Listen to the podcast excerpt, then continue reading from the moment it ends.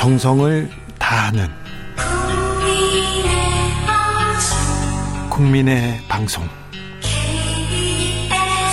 KBS 주진우 라이브.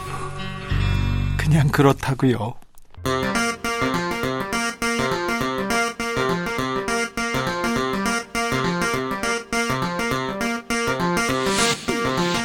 주진우 라이브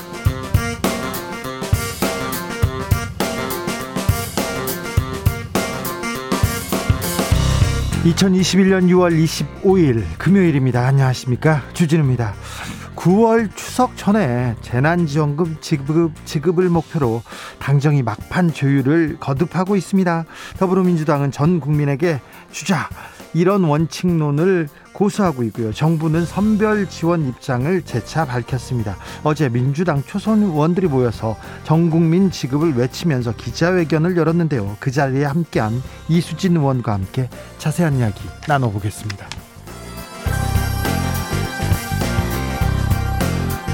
경선 연기는 없다. 더불어민주당이 원칙대로 대선 경선 일정 진행하기로 했습니다. 1차 관문은 다음 달 초에 6명 후보를 확정하고요. 9월에 최종 후보가 선출됩니다. 야권은 윤석열 전 총장이 다음 주 출마 선언을 하고 홍준표 의원 윤석열 저격수 자청하면서 연일 강성 발언 쏟아내고 있습니다. 최재형 감사원장은 막판 결, 결심을 굳혔다는 보도가 나왔는데 여야의 대선 레이스 정치연구소 영앤영에서 짚어보겠습니다.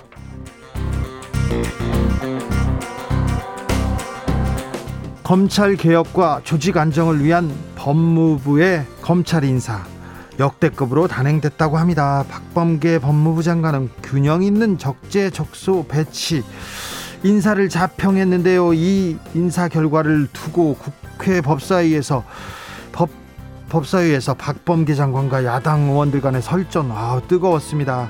검찰 인사 주스에서 정리해 보겠습니다. 나비처럼 날아 벌처럼 쏜다. 여기는 추진우 라이브입니다.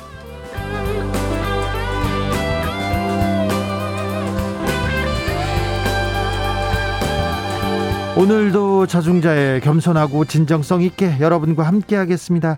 재난지원금 두고 당정 간 줄다리기 이어지고 있습니다. 어떤 날은 보도에서 선별이다. 어떤 날은 아니다. 다 준다. 이런 보도가 나오고 있는데요.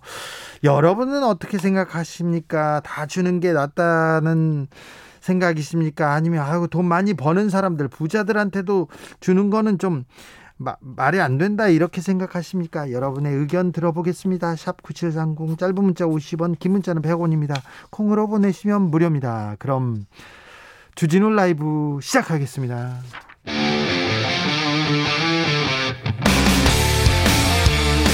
탐사보도 외길 인생 20년 주 기자가 제일 싫어하는 것은? 세상에서 비리와 부리가 사라지는 그날까지 오늘도 흔들림 없이 주진우 라이브와 함께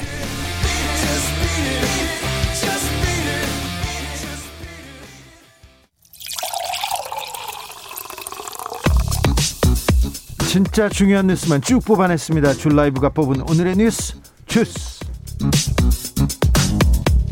정상근 기자 어서 오세요. 안녕하십니까? 코로나 확진자가 오늘도 600명대입니다. 네, 오늘도 많이 나왔습니다. 634명인데요. 사흘째 600명대 확진자이고요. 네. 지난주 금요일과 비교하면 100명 이상 많아졌습니다. 확실히 많아졌습니다. 네, 특히 오늘 이 서울 홍대 일원에서 모임을 한 원어민 강사들을 고리로 집단 감염이 발생을 했는데요.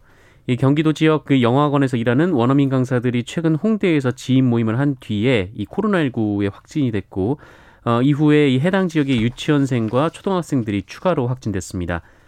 특히 이 성남 분당의 영어, 영어 학원과 관련해서는 현재까지 34명이 확진된 것으로 파악이 되고 있습니다. 네. 예, 당국은 이 변이 바이러스 감염 여부를 분석 중이고요. 이와 별개로 이 어학원 학생들과 강사 아, 그리고 확진자가 다니는 학교 학생들을 대상으로 전수 검사도 진행하고 있습니다. 백신을 맞고 많은 분들이 좀 확진자도 줄고 그러면서 느슨함이 느슨함이 생겼어요. 그래서 지금 술집이나 식당 가보면 사람이 정말 많더라고요. 그래서 아 그 약한 고리를 코로나가 파고 드는구나 그런 생각이 듭니다. 네. 각별히 이번 주말 조심해 주십시오. 홍남기 경제부총리 재난지원금 보편 지급 연일 반대하고 있습니다. 네, 어제 뭐 민주당과 정부 간 소득 상위 20%를 제외하고 재난지원금을 지급하기로 했다, 뭐 이런 보도가 나오고 또 민주당이 이를 부인하고 있었는데 어, 그만큼 이 재난지원금 보편 지급을 둘러싸고 당정 간의 이견이 첨예합니다. 네. 아, 일부 민주당 소속 의원들은 이 선별 지급 움직임에 기자회견까지 열고 이 전 국민 보편 지급을 압박하고 있는데요. 네, 하지만 홍남기 경제부 총리는 선별 지급 입장을 굽히지 않고 있습니다. 아, 오늘 국회 기획재정위원회에 출석해서 전국민 재난지원금 지급은 부적절하다라는 말을 했습니다. 어, 우원식 민주당 의원이 이 지금의 논란이 10년 전 무상급식 논란과 같다 이렇게 비판을 했는데 홍남기 부총리는 아동 급식비와 이 전국민 지원금은 같은 차원의 문제가 아니다라고 부정했습니다. 네. 어, 그러면서 경제, 재정 등 그 여러 여건상 소득 자산 최상위 계층의 지원금을 지급하는 것은 부적절하다고 밝혔습니다. 이혜숙님께서 전 국민한테 주는 게 그렇게 힘든가요? 그 지원금을 해외로 빼돌리는 것도 아닌데 너무 이해가 안 갑니다. 얘기하셨고요. 7711님은 선별 지급이 옳다고 생각합니다. 여러분들에게 아, 어려운 분들한테 좀 도움을 더 드려야 됩니다. 얘기합니다. 3397님께서는 부자라고 코로나로 고생 안 한 건 아니고 선별하는 행정 비용 생각하면 전 국민한테 주는 게 맞다고 봅니다. 그리고 세수도 늘었다면서요. 얘기합니다. 어쨌거나 민주당하고 정부하고 당하고 이렇게 계속해서 치열하게 논쟁하지 않습니까? 네네. 그 이거는 지난 정권에서는 보기 어려웠던 일이에요. 위에서 하라면 다 했지 않습니까? 그런데 지금은 뭐 국민들이 자기 의견도 내고 그렇기도 합니다. 그런데 아무튼 현명하게 결론을 냈으면 하는데 이 어, 연일 반대하고 연일 토의를 이어가면서 조금 이것도 조금 시기를 제대로 맞출 수는 있을지 걱정도 되고 그렇습니다. 빨리 현명한 결론을 내렸으면 좋겠습니다. 오늘 문재인 대통령이 중미 지역 국가들과 합동 정상회의를 열었습니다. 네, 어, 문재인 대통령은 오늘 이 오전에 이 중미 통합체제, 이른바 시카 회원국 및 이 시카 사무총장과 4차 산 시카 정상회의를 했습니다. 중남미 어느 어느 나라죠? 네, 시카는 코스타리카, 파나마, 니카라가, 도미니카 공화국, 온두라스, 과테말라, 엘살바도르, 벨리즈 등이 중미 8개국으로 구성이 되어 있습니다. 11년 만에 회의를 했네요. 네, 그렇습니다. 문재인 대통령은 영내 통합과 지속 가능 경제 발전을 이루려는 이 시카 회원국들의 노력을 지지한다라고 말했고요. 이 코로나19 이후 경제 회복을 위해 한국이 이 시카 회원국들의 녹색 디지털 협력의 파트너가 되기를 희망한다라고 밝혔습니다.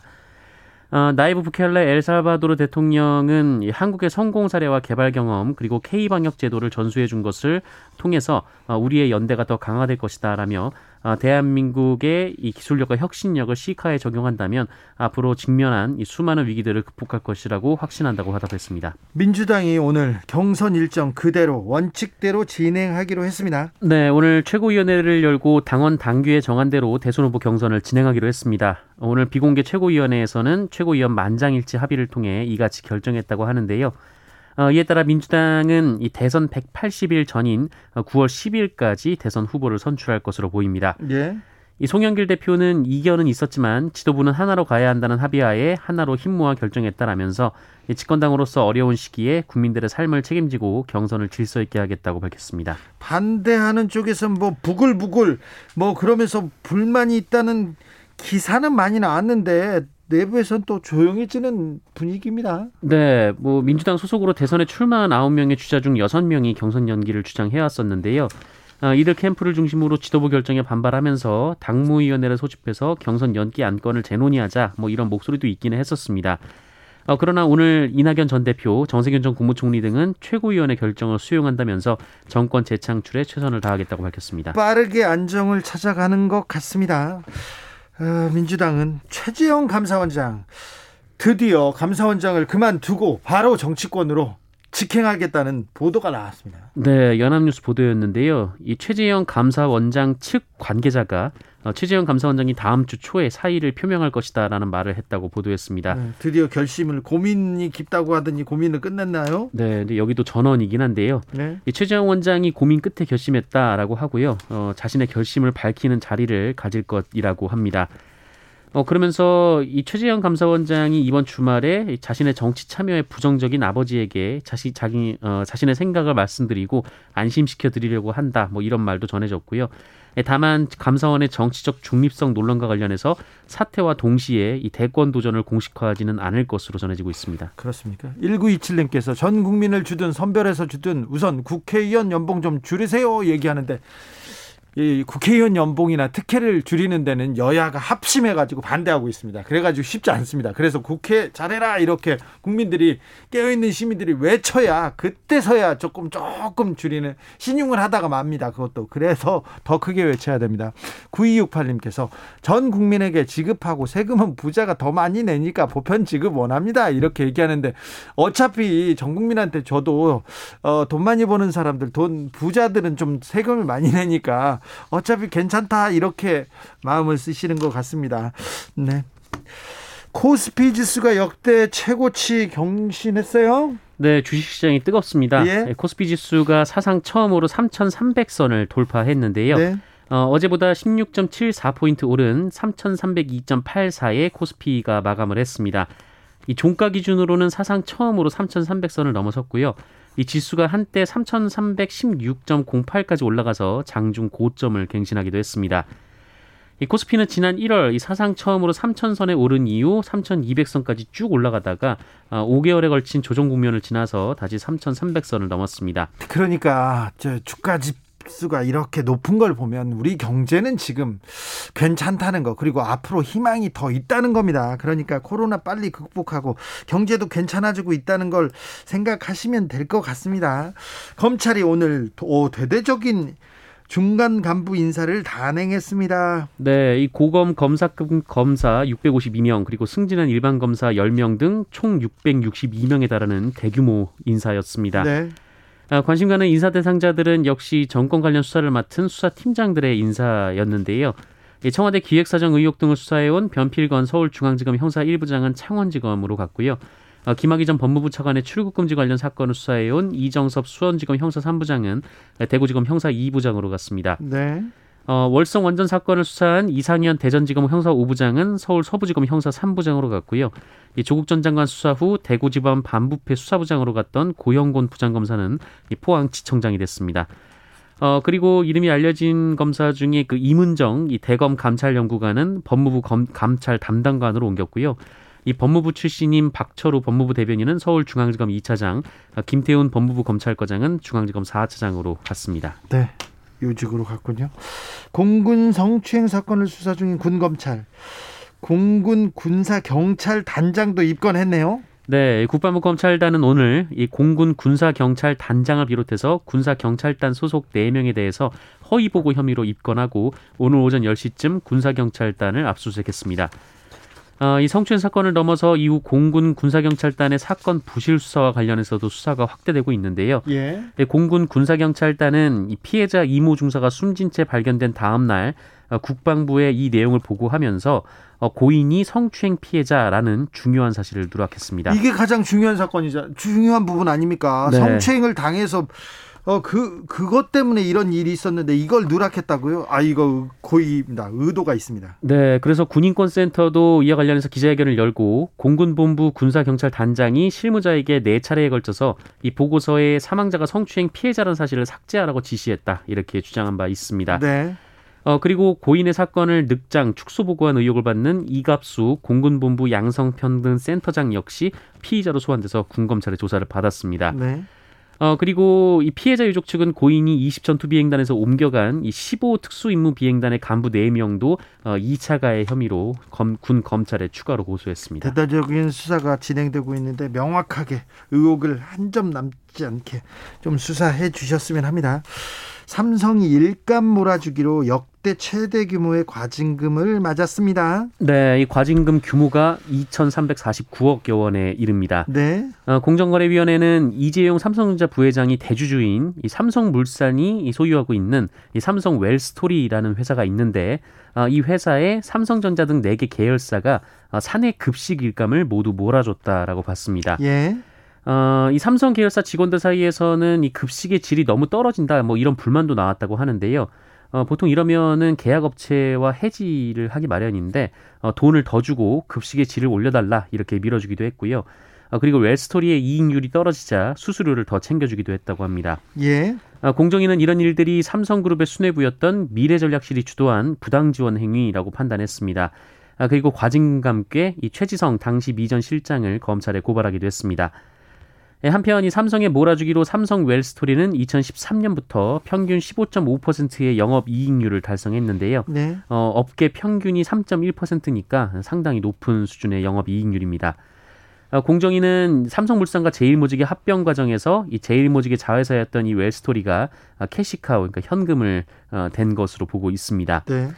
어, 삼성전자 측은 부당 지원 지시는 없었고 사원들에게 양질의 식사를 제공하려는 의도였다면서 행정소송을 제기하겠다고 반발했습니다.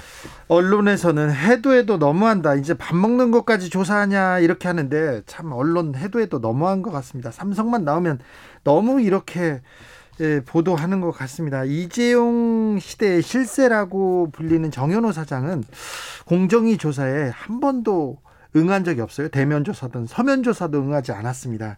삼성이 공정위, 공정위는 재벌 검찰이거든요. 그래서 굉장히 재벌이 무서워야 되는데 삼성은 공정위를 무서워하지 않고 대놓고 무시합니다. 그동안 공정위가 공정위가 삼성한테 무섭게 한 일이 없어요. 그래서 이번에도 또 무시를 한 것 같은데 공정위에서 어렵게 이렇게 결론을 내렸습니다. 그런데 아, 아까 정상근 기자가 말해준 대로 이런 내용인데 언론에서는 계속 해도 해도 너무한다. 삼성만 괴롭힌다. 이런 얘기를 하고 있어서 좀 안타깝기도 합니다. 태백 경찰서 경찰들이 있었는데요. 신입 여경을 집단으로 성희롱했다면서요. 네, 어, 태백 경찰서 소속의 경찰관들이 신임 여경을 성희롱한 것으로 조사돼서 논란이 되고 있습니다. 아, 이들은 이미 징계위원회에 회부됐다라고 하는데요. 이 국민청원까지 올라온 상황입니다. 어떤 일이 있었어요? 네, 이 청원인에 따르면 이 남경들이 2년간 이 신입 여성 경찰관에게 이 성희롱과 성추행 등 성범죄를 저질러 왔다라면서 이 피해자는 반복적으로 이뤄진 집단 성희롱과 성추행에 큰 정신적 고통을 호소하고 있다라고 말했습니다. 몇 명이나 연루됐습니까? 어, 보도에 따르면 이 지난 3개월간에 걸친 조사 결과 해당 사건에 연루된 경찰관이 무려 16명이라고 합니다. 어, 이 중에 12명에게 징계를 그리고 4명에게는 직권 경고를 경찰청이, 경찰청이 지시한 것으로 전해지고 있습니다. 아, 그리고 태백 경찰서장 등 10명에게도 이 지휘 책임을 물어서 문책성 인사가 내려졌다고 합니다. 아, 이, 남, 남, 어, 이 남성 경찰관들은 신임 여경에게 어, 얼굴이 음란하게 생겼다라거나 어, 가슴을 들이밀며 이를 배워라라는 등의 이 성희롱 발언을 했고 어, 여경 휴게실에 몰래 들어가서 이 해당 여경의 속옷 위에 꽃을 갖다 놓는 일도 있었다고 합니다. 왜 그런데 이게 이런 일이 계속 반복적으로 그 오랫동안 여러 사람한테 이렇게 벌어진 거죠? 피해 여성이 고충을 신고했다라고 하는데요. 이 네. 개선이 잘 이루어지지 않았고 그러니까요. 가해자들과도 분리되지 않았다라고 합니다. 어, 그러다가 올해 2월이 돼서야 그 말씀드렸듯이 2개월간 반복이 됐다라고 주장이 나왔는데요. 어, 올해 2월에야 이 피해 여성이 다른 지역 경찰서로 발령났다라면서 어, 경찰의 이후 사건 처리 과정도 이 청원인은 문제를 삼고 있습니다. 이후의 사건 처리 과정 이거 문제 문제입니다. 큰 문제입니다. 이게 문- 성추행이 있었으면 그 문제를 어떻게 해결하라고 노력해야 되는데 지금껏 이렇게 시간과 그리고 그 다음에 뭐 이렇게 많은 사람이 연루된 건 큰 문제입니다. 경찰에서 이거 나서서 이거 명명백백하게 밝혀야 되는 상황입니다. 미국 마이애미 뉴스입니다. 아, 아파트가 그 붕괴했어요. 네, 이 미국 플로리다주 마이애미 해변 근처 고급 아파트가 한밤중에 무너져서 이 100명 가까운 주민들이 연락이 닿지 않고 있다고 미국 언론이 보도했습니다. 어, 현지 시간으로 24일 새벽 1시쯤 이 아파트 북동쪽 건물이 무너져 내렸는데 이 아파트의 전체 세대 수가 136세대인데 무너진 북동쪽 건물에는 55세대가 있었다고 합니다. 어, 구조대는 잔해 속에서 주민 일부를 구했지만 그 현재까지 최소 한 명이 사망하고 99명이 연락이 되지 않고 있다 이렇게 전해지고 있습니다. 어, 이 99명이 모두 그 매몰된 상태라고는 볼 수는 없고요. 그냥 연락이 닿지 않는 분들도 포함이 되어 있습니다. 어, 특히 연락이 닿지 않는 주민 중에서 이 파라과이 대통령 부인이 그 부인의 가족이 다수 포함됐다라고 하고요. 예, 한국인의 피해는 확인되지 않고 있습니다. 이조 바이든 미국 대통령은 플로리다주에 비상 사태를 선포했는데요. 이 재난 극복을 돕기 위해 모든 지원을 강구할 것을 당부했습니다. 아, 무사히 돌아왔으면 합니다. 너무 많은 사람들이 지금 실종됐네요. 무사 기원을 기도하겠습니다. 주스 정상근 기자와 함께했습니다. 감사합니다. 고맙습니다. 7572님께서 돈은 돌고 돌아서 돈이라고 하지요. 전 국민에게 지원하면 돌고 돌아서 어려운 사람들에게 가게 될 겁니다. 사용 기간이 제한이 있고 사용 지역이 제한이 있으니 모두가 작은 행복을 누리는 데는 전 국민 지원이 맞다고 생각합니다. 이렇게 생각하신다고요. 이사구구님 선별한다고요. 국민들 이간질 하지 말고 주려면 다 주고 안 주려면 말아요. 준다 안 준다 누굴 좀 에, 거지로 하시나요? 이런 얘기도 하시고요. 3941님께서는 재난지원금 전 국민에게 주자고 하면서 나라비 늘어난다고 정부 욕하는 건 이건 이중잣대 아닌가요? 이렇게 얘기합니다. 2081님께서는 1차 때처럼 사용 기한을 정해놓고 포인트로 지급하는 것이 최상의 선택이라고 봅니다. 기한이 정해져 있어 누구나 다 사용해야 하니까요. 내가 진짜 부자라고 생각하시는 분들은 그냥 안 쓰시면 됩니다. 이렇게 얘기합니다. 많은 생각이 있는데 그래도 전 국민한테 주자는 의견이 조금 높은 것 같습니다. 교통정보센터 다녀오겠습니다. 임초희 씨. 주진우 라이브.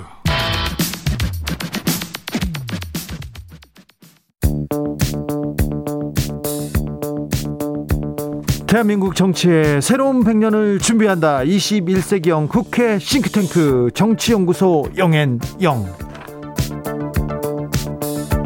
정치권에 보내는 뜨거운 비대면 고급진 정치 컨설팅 오늘도 뜨겁게 분석해 봅니다. 정치는 데이터다. 정치는 과학이다. 박시영 윈지 코리아 컨설팅 대표 어서 오세요. 네, 반갑습니다. 아니다. 정치는 척이다. 감이다. 최영일 시사평론가 어서 오세요. 안녕하세요. 네. 대선 경선 이제 총성이 울렸다고 봐도 되는 거죠? 아, 울렸습니다. 그렇죠. 울렸죠? 확실히 울렸습니다. 확실히. 확실히. 자, 민주당에서는 자, 당원 당규대로 원칙대로 경선을 진행하기로 했습니다. 그런데요. 음. 아니 당원 당규대로 원칙대로 하는 게 정상이고 기본 아닌가요? 음. 그 기본을 지키자고 지금 이렇게 시끄러웠나요? 아이 원래 음. 어느 정당이든 이 경선 룰 관련해서는 정해져 있어도 음. 아, 예외 주, 조항이 늘 있거든요. 네. 특별한 사정이 있는 네. 상당한 사유가 있는 한 변경할 수 있다. 이런 조항이 있다 보니까 음. 옥신각신 했는데요.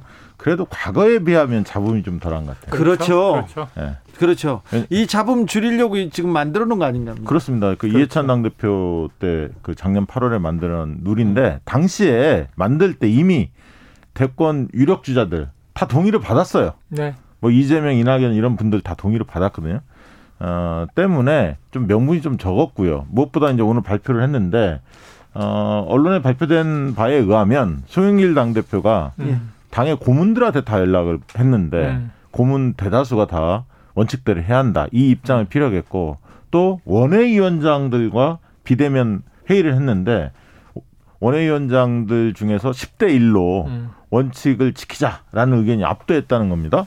어, 그걸 이제 그 어떤 어, 명분 삼아서 사실 그 최고위원회를 했는데 조금 그 이견이 있는 분들도 한두 분 있었지만 큰 대의에 음. 함께 하기로 해서 어, 표결 없이 최고위원회에 어, 만장일치. 어, 만장일치의 결정. 결정 을 내렸는데 아쉬운 것은 이 발표가 있자마자 이낙연 당대표의 대변인 역할을 하고 있는 오영훈 의원이 음. 어, 일방적이고 독단적인 결정이다.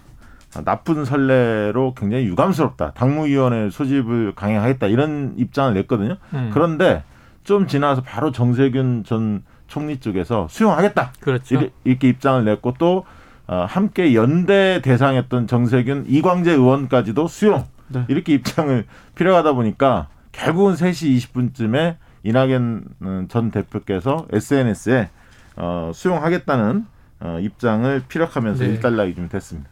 이낙연 대표가 조금씩 조금씩 늦네요. 그런 측면이 있죠.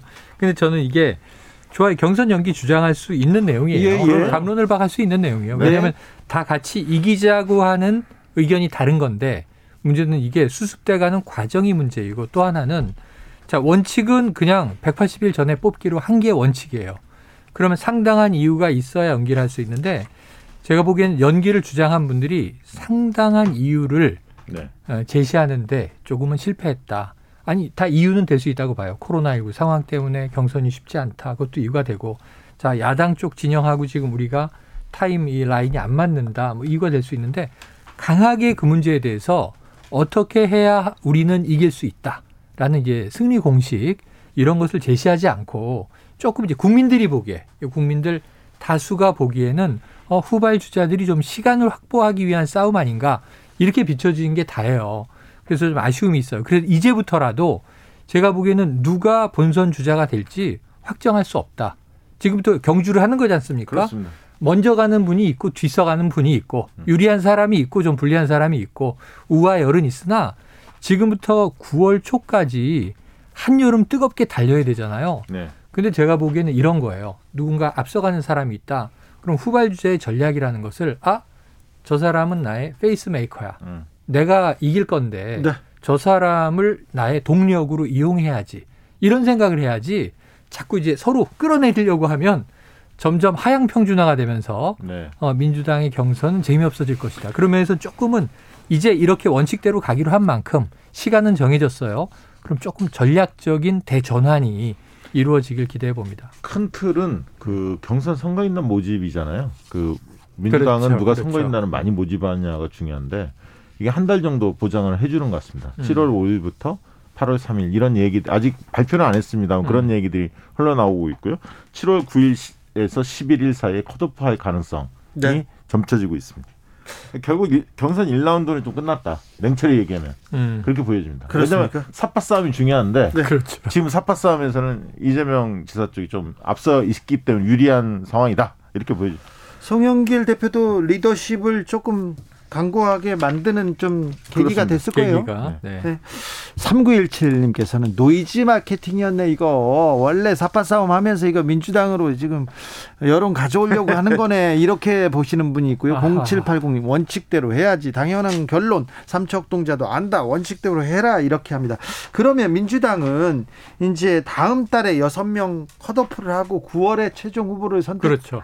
겁니까? 네, 9월 9월 5일 날 그렇죠. 선출하는 걸로 이렇게 그렇죠. 예상을 하고 있고요. 일단 여섯 명에 음. 누가 드는 건지 이게 뭐 이게 계산 아홉 명이. 도전했는데 네. 세 명이 탈락을 하게 되거든요. 네. 그 탈락자 세 명은 최영일 평론가께서 이야기해 주기로 해요. 최영 와. 최영밀 평론가. 근데 이 아홉 명이 답니까? 더 나오지 않을까요? 아, 한 명이 지금 이야기가 거론되고 있습니다. 누구요? 변수가 있죠. 박용만 두산 회장 얘기가 아, 여의도 내에서 조금씩 조금씩 얘기 나오고 그러더라고요 지난주부터. 예. 그래서 네. 한번 지켜보도록 하고 확인해봤는데 약간 고민 중인 느낌이 듭니다. 6월 말이니까 지금 이제 다음 주면 음. 경선이 시작돼요. 네. 며칠 시간은 있어요. 한 아니, 근데 주만. 이게 음. 룰 자체가 컷오프 룰이 당원 여론조사하고 음. 국민 여론조사하고 두 가지를 그 반반씩 합산을. 섞어서 그렇죠, 하는 그렇죠. 거거든요. 그렇기 때문에 지명도가 있는 분들은 뛰어들 수 있는 환경은 됩니다. 그렇죠. 충분히. 그래서 지금 10명이던 9명이던 지금 이 정도로 보면 3명은 대략 어느 정도는 가이드라인은 나오죠. 앞에 세 명은 제가 얘기할 테니까 뒤에 네. 세명 맞춰주세요. 네, 앞에 아니 그왜 또 어려운 걸 또 감으로 또 아니 어려운 게 아니고 곤란한 걸 시키는 거지. 그러니까. 어려운 게 아니고 곤란한 거. 제가 저 지금. 이재명, 이낙연, 추미애, 정세균 네 분은 것 순위권에 같다. 들어갈 거고요. 네, 예, 두 순위권에 분이 이제 같다. 어려운 거. 그다음에 지금 이제 조금 그 청년 경쟁 하고 있는데 그나마 70년대생 조금 젊은 박용진 이 의원이 후보로 약진할 수 있을 것이냐.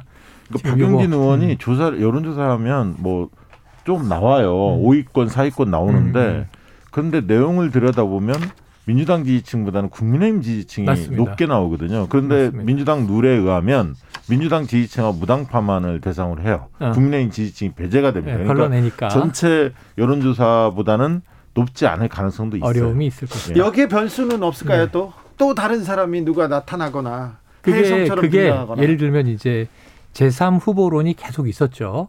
근데 지금 이제 쉽지 않습니다. 9월 5일에 결정해야 된다면 지금 그동안 이제 올해 이재명 지사의 어찌 어찌 보면 좀 호적수로 이제 지난해 지지난해 얘기되던 건 김경수 경남 경남지사인데 재판 문제가 쉽지 않죠. 김경수 그다음에 이제- 지사는 네. 생각이 없고요. 어, 네, 그 네. 김동연 전 부총리 얘기가 네. 나왔었는데 민주당 쪽 사람 아니냐 아, 이런 그러니까 얘기와 그 함께 이제 입장이 음. 민주당 국민의힘 두 군데 모두 러브콜을 지금 받았다. 하고 있는데 네. 어떻게 결정할지는 아직 모르겠어요. 그 모르겠고 네. 또 하나는 유시민 뭐. 유시민 예, 시민 후보론 있었는데 일단 않을까. 본인이 네. 계속 고사하는 입장을 했기 때문에 지금 갑자기 나도 뛰어든다 하기에는 그분은 입장, 않습니다. 입장을 하루 아침에 이렇게 바, 바꾸는 그렇죠. 스타일은 아니어서요. 그러니까 본인- 지금 있는 본인이 하기 싫대요. 네. 9 내지 10으로 간다. 혹시 뭐 저희 주진우 앵커 생각 있으세요? 제가요? 네. 아 보니까요 최영희 평론가 이 자리 앵커 노리는 네. 것 같습니다. 아, 눈빛이 좀 다릅니다. 그, 그렇구나. 네. 정치로 가실 조심하셔야 됩니다. 정치로 가실 분들은 빨리 빨리 가시라고요. 자, 네. 좀뭐 말도 안 되는 소리를 하세요. 누가 손은 키우고. 자, 야권으로 가볼까요? 네. 다음 주 화요일에 윤석열 전 검찰총장이 아. 기어이, 짜자잔. 기어이 출마 선언을 짜자잔. 하기로 했다는 전언입니다. 아직까지는 전언이고. 아, 이제 하긴 이제 합니까? 하겠죠. 이 정도 발표는 장소까지 나왔지 않습니까? 시간, 윤- 시간 까지. 윤몽길 의사 그 오후 기념관. 1시. 예. 예.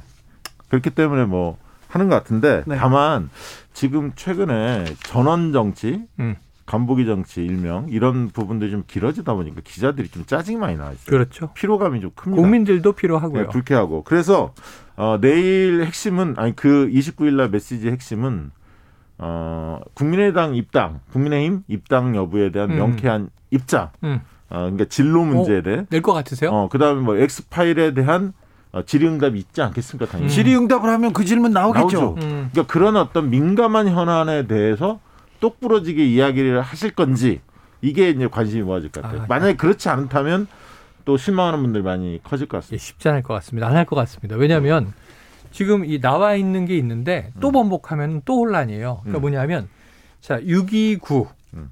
자 윤봉길 기념관, 윤석열 전 총장 대권 도전 선언 그리고 질의응답은 하겠지만 그 다음에 정해져 있는 일정은 자 이제 민생 투어라는 표현 싫어하시더라고요. 민심 경청을 합니다. 일정 기간 음. 쭉 돌면서 뭔가 상징적인 장면들이 또 나오겠죠. 네. 근데 좀 식상한 장면이 아니라 그래도 신선한 장면이 나오길 기대해요. 이왕이면. 네. 그리고 나서 어 국민들의 뜻을 내가 듣고 고심고심을 하니 자 윤석열이라는 괜찮은 대권 주자 인물이 자 이 국민의 힘이라는 조직과 결합을 했으면 좋겠다는 야권 지지층의 뜻을 받들어 국민의 힘과 이제 입당 교섭을 한다라는 얘기를 해야 되잖아요. 왜냐하면 8월 말에 버스가 떠나거든요. 그 이후에는 일이 좀 복잡해질 수 있으니까. 그럼 이제 이게 7월 한 말 8월 초에 또 이루어져야 되는 일이에요. 아니 그러니까 그렇게는 이야기할 수 있는 거죠. 뭐냐면 어. 말씀하신 대로 민심 경청 투어를 통해서 어. 7월달 한달 국민들의 동안 뜻을 받아서 국민들의 시민들의 뜻을 충분히 듣고 8월달에 음. 어, 자신이 삼지대에서 출마할 건지 국민의힘에 입당을 할 건지 8월 초에는 결론을 하겠다. 내리겠다. 여기까지 나와줘야 아, 죠 그런 이야기 정도는 할수 음, 있겠다. 예. 네. 그러네요. 거기는 동의. 근데 이제 엑스파일 문제에 대해서는 이제 강하게 반박을 할 텐데 반박을 할 텐데 지금 건건이 반박하기는 쉽지 않고 의혹들에 대해서 여러 개가 있지 않습니까? 본인, 배우자, 뭐 장모, 그다음에 이제 이 검찰로 재직할 때 벌어진 예를 들면 이제 윤모 세무서장 관련 문제 등등 여러 가지가 있는데 건건이 반박하기엔 시간이 주목도가 글로 쏠리게 해서 안 되는 거잖아요. 엑스파일은 강하게 받아치고 저 자신의 대권 비전을 주로 어필할 것이기 때문에 제가 보기에는 질의응답이 날카로울 것 같지가 않아요. 두루뭉술이 할 것 같아요. 근데 처음에 기자들한테 질의응답을 받겠다고 하면. 질문이 막 쏟아질 텐데요. 네네. 그런 질문을 피해갈 수 아니 있을까요? 바쁜 척하고 빨리 나가야죠. 아니 그런데 왜냐하면은 이 행사장을 대관한 시간이 있거든. 네. 아, 그러니까 시간- 한 5분이나 10분 정도 남기고 자 질문 주세요. 그러고 세게 딱 얘기하고 예를 들면 나는 아무개 부하가 아닙니다. 이런 이제 윤 총장 스타일 우리가 알고 있는 그런 멋있는 얘기 딱 하고 아 시간이 아쉬워서 다음에 자리를 만들겠습니다. 그러고 서둘러 나가요. 아니, 그러니까 아니, 내- 촉이 촉이 그렇구나. 그러니까 내일 아니 그러니까 29일 날 자리는 공식적인 출마 선언을 밝히는 자리는 아닌 것 같아요. 음. 그러니까 출마 선언이라 함은 비전과 방향, 뭐 핵심적인 정책 기조 뭐 이런 걸 포괄적으로 있어야죠. 어떤 나라를 만들겠다, 어떤 그렇지, 대통령이 그렇지. 되겠다라는 걸 명확히 해야 하는데 프레젠테이션을 국민에게 어. 하는 건데 거기까지는 아닌 것 같고 출사표를 던지는 거죠. 정치를 참여하겠다, 음. 대선에 뛰겠다는 아, 정도만 그래요? 밝히지 않을까 싶습니다. 8748님이 윤석열 전 총장 대권 후보 선언한다는 말 아직 한 번도 안 한 것 같은데요. 이번 29일 날 발표는 아마도 대권 후보 나서지 않겠다는 발표를 할 것 같습니다. 이렇게 얘기했는데 나서지 않겠다. 8748님 네 나서지 않으면 그냥 좋은 생각입니다. 뭐 그 간접적으로 의사 표현해도. 되는 요, 거요 의견이 맞으면 네. 큰 상품을 주셔야 돼요. 그 큰 상품 드리겠습니다. 엄청난 거 제가, 주셔야 돼요. 제가 제가 사비를 털어서 어, 제일 큰 거. 드리겠습니다. 아주 좋은 지적하셨습니다. 네. 그런데요, 저는요 예. 지금까지 윤석열 총장에 대해서 음. 검증이나 뭐 자격이나 뭐 경험이나 이런 걸 물어보지 않았어요 언론이. 음, 그리고 나오기만 하면 우쭈쭈했어요 사실은. 네. 그런데 보수 신문이 약간 좀 달라졌습니다. 뉘앙스가. 그러면서 윤석열 조선일보 출신 논설위원이 처음으로 처음으로 영입됐다가 대변인. 바로 그만뒀지 네. 않습니까? 열흘 만에 이동훈 대변인 네. 그리고 나서는요 아, 보수 언론이 약간 좀 다른 쪽으로 기울어 갑니다. 최재형 감사원장 이 부분은 어떻게 되는 아, 겁니까? 제가 보기에는 오늘도 그런 느낌을 제가 감지했는데 네. 이 보수 일각에서 좀 우리가 이야기하던 강성 정통 보수에서 윤석열 엑스파일 통과할 수 있을까? 검증은 피할 수 없는데 근데 반반이야 예를 들어 확률이. 그래서 플랜 B가 최재형인데 플랜 B를 더 선호해요. 더 좋아하더라고요 이상하게. 최재형 감사원장은 딱 한 가지 딜레만 있어요. 현직 감사원장인데 지금 곧, 곧 사직을 하겠다는 거 아닙니까? 그리고 대권 나오는데 이거는 검찰총장도 사직한 후 몇 달 만에 대권행, 감사원장도 사직하고 대권행. 네. 이 국가 사정기관에 이런 경우는 없었어요. 헌법기관이 권력기관이 그런 아, 이런 경우는 않습니까? 없었어요. 네. 이건 굉장히 나중에 역사적으로 두고두고 비판받을 일인데 그럼에도 불구하고 인물론으로 보면 최재형 감사원장의 어떤 순수성 또 이제 정통 보수를 지키고자 하는 내 몸을 던지리라 이런 것에 대해서 상당한 의미 부여를 하는 걸 보고 아 그럼 윤 전 총장보다 최재형 감사원장을 더 선호하나 보다 하는 느낌이 전 하고 왔기 때문에 상당히 밀 걸로 봅니다. 지금 그 국민의힘 내부에는 어, 전통적 지지층을 그 지지 기반으로 하는 구주류가 있고요. 음. 새로운 보수층, 즉 2030 세대를 확장하고자 하는 신주류가 있습니다. 네. 새로운 그 신주류가 정점에 이준석, 뭐 음. 유승민, 오세훈, 뭐 하태경 음. 이런 분들이거든요. 그렇죠. 어, 그분들 입장에서는 자각론이에요. 음. 국민의힘 내부의 인사들을 가지고 가자. 음. 네, 그래서 네. 엑스파일을 보는 시각도 그렇죠. 국민의힘에서 뜨겁고 나눠져 있지 않습니까? 네, 그렇습니다. 네. 그러니까 어, 구주류 쪽에서는 이제 나경원 뭐 이런 분들이 정진석 이런 분들은 윤석열 영입하거든요. 그렇죠. 네. 그래서 최재형도 마찬가지인 겁니다. 음. 예를 들면 그들 중에 일부는 네. 어, 내부 인사들 국민의힘 내부 인사 가지고는 어렵다. 그러니까 그런데 당 내에서 우리가 네. 선거에서도 이기고 대표 경선도 지금 흥행 카드로 흥행으로 만들어 놨다. 우리 힘으로 정권 재창출할 수 있다. 이 생각 하는 거 아닙니까? 저거 뺏어올 수 있다. 네, 그러니까 신주류는 그렇게 보는 거고요. 왜냐하면 전통적인 5, 60대 지지 기반에 20, 30대만 좀 뺏어올 수만 있으면 누가 나가도 이길 수 있다 이렇게 판단하는 게 이준석 음. 당대표를 중심으로 한 신주류 생각인 겁니다. 거기는 윤석열 전 총장 아 이거 간단치도 않고 왜냐하면 그분들은 그 검증에 통과하기 쉽지 않을 거다라고 보는 입장이 있는 것 같아요. 기, 어, 밑바닥에 깔려 있고요. 그래서 호락호락하지 예, 유승민, 음. 뭐 원희룡, 뭐 저기 오세훈 뭐 이런 분들 그런 중에서 나갈 수 있는 거 아니냐 이렇게 네. 보는 거죠. 새로운 주류가 나왔어요. 그러니까요. 네. 오세훈 서울시장 주변에 음. 사람들이 몰려 있고요. 계속 회의를 합니다. 왜 무슨 회의를 하는지 모르겠어요. 시정 관련된 회의인지도 잘 모르겠습니다. 아, 좀 지켜봐야죠. 7817님이 윤석열 급 반전으로 민주당 입당 선언할 것 같습니다. 아. 브라보, 브라보. 네. 오늘 왜 이렇게 상품 받아가는 아, 지금 많지? 네, 지금 거의 그, 로또에 거는. 자, 변광성님께서 아 그럴 가능성도 있어요. 좀좀 응원해 주세요. 없어요, 없어요. 네. 변광성님께서 정치가 그렇게 돌아가진 않아요. 그날 자 이거 아닙니다. 그날 복당한 레드홍 우리 아 그거예요 바로 홍준표 출마 선언 비슷한 어, 거 한다. 지금 그러니까 제기가 그거예요. 홍준표 대, 전 대표가 이 말을 했어요. 저는 음. 기회 두는 게 윤석열 총장한테 이거는 사실 최재형 감사원장한테도 해당되는 네. 얘기예요. 뭐냐면 네. 국정 중에 네. 검찰과 관련된 건 1%밖에 안 된다. 그렇지. 나머지 민생이나 외교나 안보 뭐 이런 거는 검찰 등등. 이슈가 아니다. 그렇지. 그 말이 맞기도 하잖아요. 맞습니다. 그거 감사원장도 해당되는 얘기. 그렇죠. 왜냐하면 둘 다 정치 초짜 아닙니까? 네. 그렇기 때문에 그런 부분에 대해서 노련한 노예한 이 홍준표의 칼날 을 과연 피해 나갈 그러니까 수 있을까? 그러니까 지금 신주류는 자강론이다. 네. 그러니까 구주류는 좀 이 강한 대권 주자를 영입해서 음. 어떻게 키워서 같이 가보자. 음. 근데 지금 돌주류가 돌주류, 돌주류, 독자파, 네, 돌아온 주류, 아 그렇죠. 돌아온 주류 앵그리 홍. 네. 자 바로 이분이 지금 아주 묘한 그러니까 이게 반지의 제왕으로 치면 골룸 같은 역할을 하는 골룸, 거예요. 골룸 홍. 어 뭐냐하면 이제 치는 겁니다. 윤석열 치기 하잖아요. 어, 그 치죠. 네. 나와서 지금 뭐예요? 근데 네. 홍준표 의원을 지금 이 상황에서 당에 만장일치로 받아들였 받아들인 거는 좀 치라는 얘기 아닙니까? 홍준표 아... 니 사실 이준석 당대표가 지원을 받았어요. 음. 당대표 선거 과정에서. 그렇죠. 맞아요. 얘는 배현진 어, 네. 최고위원 후보하고 어, 그렇죠. 짝짓기 하지 않았습니까? 런닝메이트로 했지 네. 않습니까? 배현진은 누가 뭐 누가 보더라도 홍준표 개보고 예전부터 예. 그래서요. 근데 음. 홍준표가 돌아왔습니다. 돌아와서 지금 이제 어, 이게 굉장히 무서운 얘기가 뭐냐 이런 얘기를 해요. 불법 사찰 얘기 있잖아요. 괴문서 얘기하고 네. 이게 윤 전 총장이 받아친 건데 엑스 파일을 거기에 대해서 사찰을 주도하던 인물이 네. 그렇죠. 불법 사찰 운운한다 이 얘기는 굉장히 그렇죠. 무서운 얘기예요. 네. 옛날에 뭐 예를 들면 박근혜 정권 이전에 지금 이 박지원 국정원장 얘기가 사찰 관련 문건 있냐? 있다. 언제부터 언제까지냐? 박정희부터 박근혜까지 있었다. 네. 이렇게 얘기를 했단 말이에요. 근데 지금 문제는 이 윤석열 전 총장은 최근에 그만둔 현직 총장이에요. 올해까지 검찰총장이었어요. 그렇다면은 사찰을 주도했다. 이거 굉장히 무서운 얘기거든요.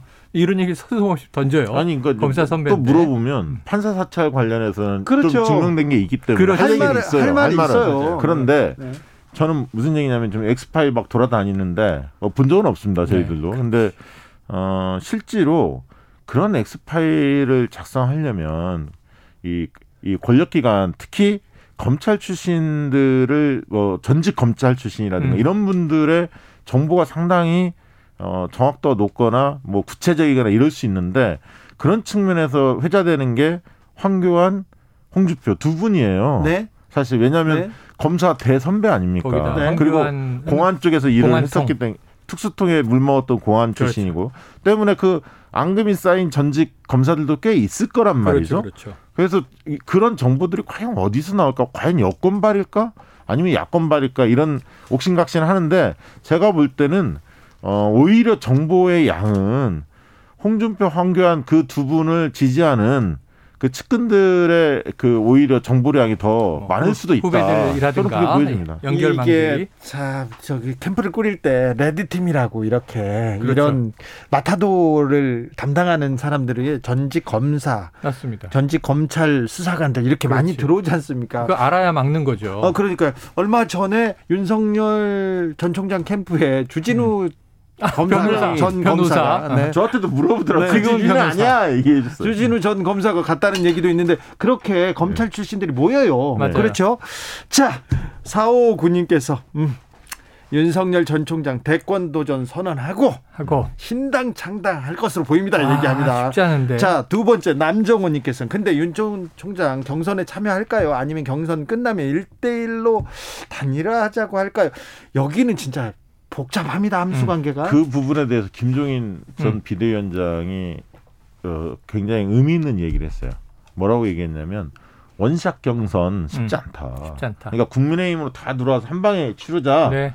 이거는 서로의 조건이 다 맞아 떨어져야 가능한 거 아닙니까? 출발 8월 달에 출발하자면 다 그때까지 그렇지. 들어와야 하고 당내 기반도 좀 엇비슷해야 하는데 그렇죠. 당내 기반이라는 것은 기존에 있는 인물들이 유리하잖아요. 하루 하루아침에 뭐 그런 면에서 윤석열 전 총장 입장에서 볼 때는 어 지금 이준석 대표가 그렇게 자기한테 호의적인 것만은 아닌 것 같다. 뭐 그렇죠. 뭐 그렇다고 아주 나쁜 소리 하는 건 아니지만 음. 왠지 거리감이 느껴지고 계속 견제구는 던지지 네, 그리고 또 밖에 원래 계속 만나자고 했던 윤석 그 김종인 음. 비대위원장 같은 경우는 본인이 좀 만남을 거부하면서 좀 사이가 소원해지는 느낌이고 예. 거기에 또 안철수 대표 같은 경우도 국민의힘과 통합 얘기가 오고 가는데 네. 안철수 전 어, 대표 같은 경우도 관계가 별로 없고 막 이러면서 이게 좀 복잡해요. 복잡하고. 그래서 어 저는 50대 50으로 봅니다. 국민의힘의 입당 가능성 좀 더 높게 보기는 합니다만 음. 1대1 나중에 국민의힘 후보가 선출된 이후에 음. 11월 경에 음. 어 단일화 야권 단일화 형태로 갈 가능성도 배제할 수는 없다. 아, 그렇... 평당원으로 one of them으로는 안 가겠다는 거죠. 음. 그러니까 뭔가를 더 인센티브를 달라는 거죠. 당연히. 그래서 지금 수가 있죠? 민심 경청도 하는 거고 음. 지금 여러 가지 액션을 하는 이유가 그러면은 그냥 조직과 자금이 난 필요하고 나는 지지율이 높으니 우리가 쿨하게 자 조직은 국민의힘 지금 지지율도 탄력 받았고 그 다음에 이제 이 대선 지지율은 나 그럼 윤과 힘이 합치십시다 뭐 이러면 간단한 건데 왜 이렇게 시간을 끌면서 밀당을 하느냐 하면 결국은 계속 주변의 조언은 몸값을 높여서 가야 됩니다. 몸값을 아니, 높이셔야 됩니다. 그 중에 한 가지 간과해서는 안 되는 게 뭐냐면 음. 민주당은 대선 경선 누리 시스템으로 형성이 돼 있어요. 그렇죠, 그렇죠. 선거인단 모집을 통해서 그렇죠. 결선 투표제까지 있고 딱 음. 이게 정해져 있는데 시기 가지고만 이번에 다툼이 그렇죠. 있었던 그렇죠. 거거든요. 그런데 국민의힘은 경선 룰을 새롭게 정해야 하는 거예요. 늘 할 때마다. 맞아요. 그렇기 때문에 후보자들 의견을 수렴해서 이준석 당대표나 최고위원들이 결정하게 돼 있거든요. 음.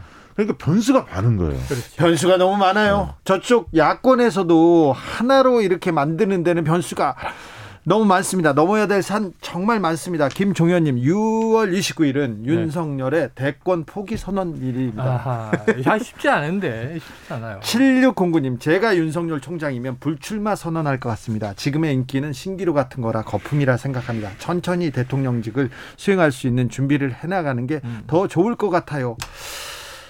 아니, 뭐 제가 그, 윤석열이라면 음. 불출마한다. 네, 저 저도 그럴, 그럴 네. 수도 있겠지만 네. 그렇다면 굳이 그렇게 기, 윤, 윤봉길 기념관까지 그렇지, 그렇지. 대여해서 그렇게까지 할 필요가 있을까요? 아니 윤봉길 기념관 가가지고 폼나잖아요. 여기 이, 서, 이 자리에서 제가 대권 불출마 하겠습니다. 나라를 위해서 미라 한 시민으로 네. 아, 그 애국하겠습니다. 뭐 그건 배제할 수는 없겠네요. 배제할 수는 없다고 네, 하는 의, 예. 청취자의 의견입니다. 네. 그분 맞히면 완전 노또인데. 제가 사비 털어가지고 선물해드리겠습니다. 아. 송혁중님께서는 안철수, 윤석열, 최재형 모아서 김종인 대표로 제 3지대를 꾸민다. 그 그분들이 다 섞이지를 못해요. 맞아요. 그분들끼리 예, 를 들면 안철수, 김종인, 윤석열, 최재형 다 네 분이 함께 섞이기가 어려워요. 관계가 다 꼬여 있어. 꼬여 있어도 꼬여 있어. 여기에 플러스 국민의힘까지 지금 합쳐야 아니 오늘 거는. 김종인 비대위원장이 그 얘기 했잖아요. 음. 국민의힘 쪽에서 나중에 선대위원장 요청 문제에 대해서도 네. 그렇게 긍정적으로 답을 안 했어요. 네. 이준석 대표에 대한 도울 의향은 있지만 굳이 내가 국민의힘에 또 들어가서 무슨 선대위원장이냐. 음. 선 그었습니다. 선 그었습니다. 네, 선 그었습니다. 그리고 아, 또그 모습도 이상하죠. 네. 그리고 또 네. 최재형 감사원장 만난다는 거 아니에요? 그렇죠. 조만간에? 네. 김정일 비대위원장이. 그러면서 개헌론을 띄우는 사람들끼리는 또 한쪽에서 모이려고 하는 것 같습니다. 그게 원래 이제 중, 중간지대 이 빅텐트 론자들이 네. 개헌에서는 이제 의원 내각제 주장을 많이 하면서 예. 권력구조 개편 얘기를 했는데 그건 항상 너무 그랬어요. 큰 이야기라 항상 대선 때는 그랬잖아요. 또 다른 아젠다기 때문에 네. 쉽지 않고요. 예. 지금 대통령제로 쭉 가는데 문제는 그 와중에 야권의 지금 대선 향방이 말씀하신 대로 청취자분들이 정확하세요. 어떻게 될지 알 수가 없어요. 그렇죠. 신기루처럼 사라질 수도 있고 새로운 인물이 뜰 수도 있는데 민주당의 경고성보다는 지금 야권은 굉장히 가변성이 높다. 그렇습니다. 네. 예, 한 일주일 사이에 어떻게 될지 모르거든요. 여권은 네. 이제 추미애 전 장관이 출마 선언했습니다. 그렇습니다. 6747님이 윤 전 총장은 정치하겠다고 선언하고 선언하는 대신에 밑바닥부터 시작하겠다고 지방선거 출마 선언부터 해야 됩니다. 그래야 엑스파일 수그러들지 않을까 합니다. 엑스파일은 확실히 수그러듭니다. 그렇게 하면. 어. 4928님께서는 대통령은 하늘이 내려준다고 했습니다. 그리고 현 정부도 좀 반성을 해야 할 것이 현 정부의 녹을 받던 사람이 그 직을 내려놓고 대선 출마하는 그 원인을 제공한 것입니다. 이 얘기도 하는데 한 명도 아니고 네. 김동연 경제부총리까지 정말 나오면 네. 현 정부에서 세 명이 야권의 대권 주자가 되는 거니까 김동연 부총리가 그 말 들으면 서운해하죠. 네, 고민을 좀 해야 임기를 맞췄는데 예. 두 분은 자, 임기를 못 맞춘 분들이죠. 대선 열차가 출발한 것 같습니다. 출발했습니다. 네. 정치연구소 영현영도 더 열심히 달리겠습니다. 지금까지 최영일, 박시영, 박시영, 최영일 두 분 감사합니다. 감사합니다. 고맙습니다. 조용필의 바운스 들으면서 저희는 잠시 쉬었다 6시에 2부 이어가겠습니다.